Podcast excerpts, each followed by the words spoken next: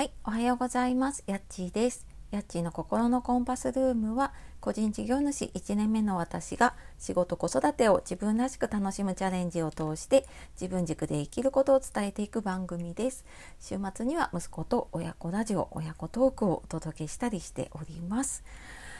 えー、本日も聞いてくださいましてありがとうございます。週明け月曜日になりましたが、えー、皆様いかがお過ごしでしょうか。私の住んでいる、ね、関東の方はちょっと朝からお天気が悪くって、なんとなくちょっとね、梅雨入りに近づいているのかなというところもね、あったり、まあ、あとはね、やっぱりコロナの感染の方がだんだんと広がっているのでね、あの結構影響のある方が増えてるんじゃないかなっていうふうに思いますのでね、気をつけていきましょう。でえー、今日はですね、在宅ワークで集中できる時間の使い方ということでお話をしようと思います。えー、家でね仕事をしていて、まあ、特になんかこうフリーランスとかね個人事業主である程度こう自分の裁量でねできる仕事をしていると、なんか結局あ今日何やってたの、何もできなくて終わっちゃったなとか、なんか集中できないなっていう悩みありませんか。ね、あの在宅ワークしているあなたはどうでしょうか。これなんか私も結構試行錯誤していて、で今あなんかこのやり方でうまくいったなっていうその解決策は、自分が何にどのくらい時間を使っているかを知るっ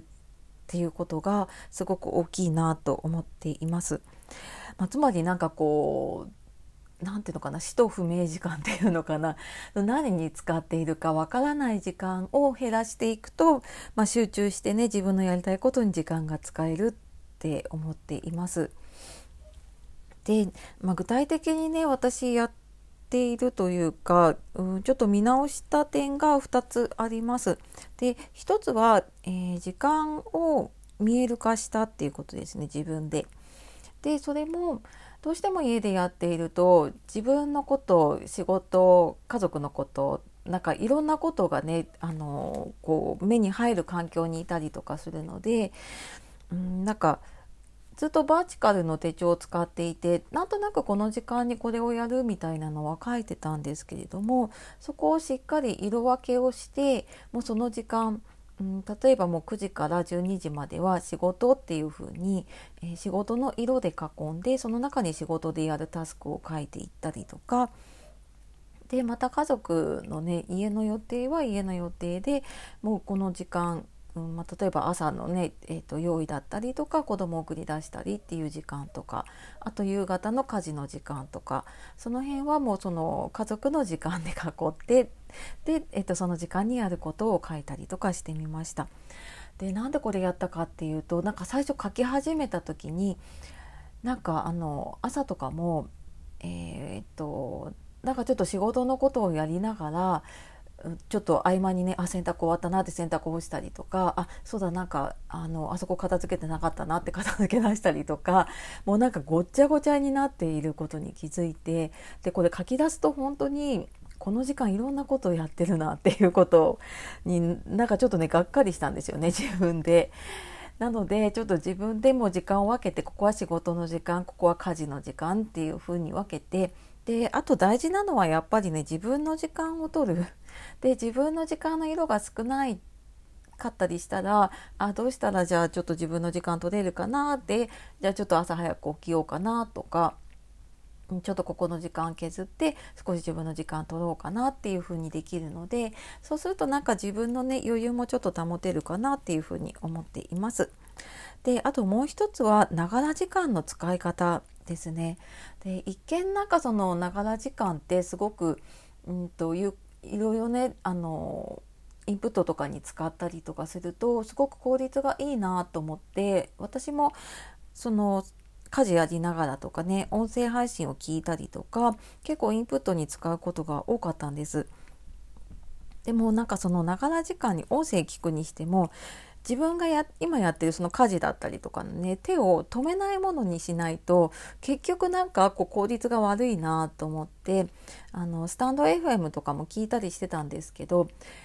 例えばね食事あの料理しながらやってると手がもうあと塞がっている状態で聞いてて、でもあ違うの聞こうって思った時ってやっぱ家事の手が止まっちゃうんですよね。でそうなってしまうと結果的に時間をロスしちゃうなと思ったので、その家事やってる時に聞くものはちょっと長めの尺のねボイシーでも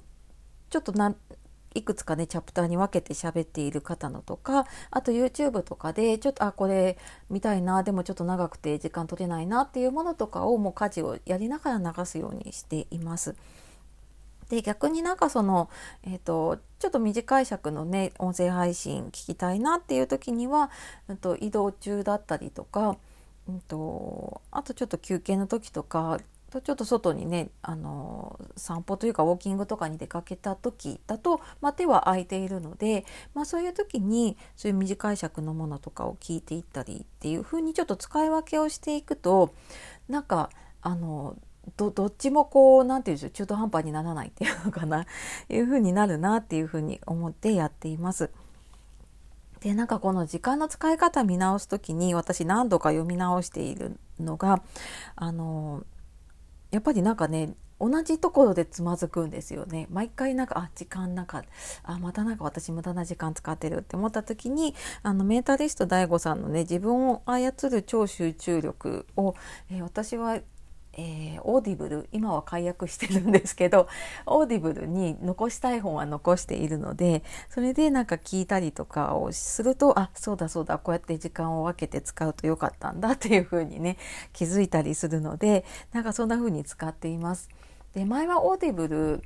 無料の期間ににさつかなもらってで何ヶ月間か使ってたんですね。でそこでもうこう繰り返し読みたい本って自分の中でやっぱりなんかごさつじゅっさつまでいかなかったんですよね。なのでその間だけ、えっと、もらいたい本をもらっちゃってで今もそのながら時間とか家事しながらとかですよね、手を止めなくていい時でもなんとなくこうちょっとインプットしたいな本読めてないなっていう時に聞くのに使っています。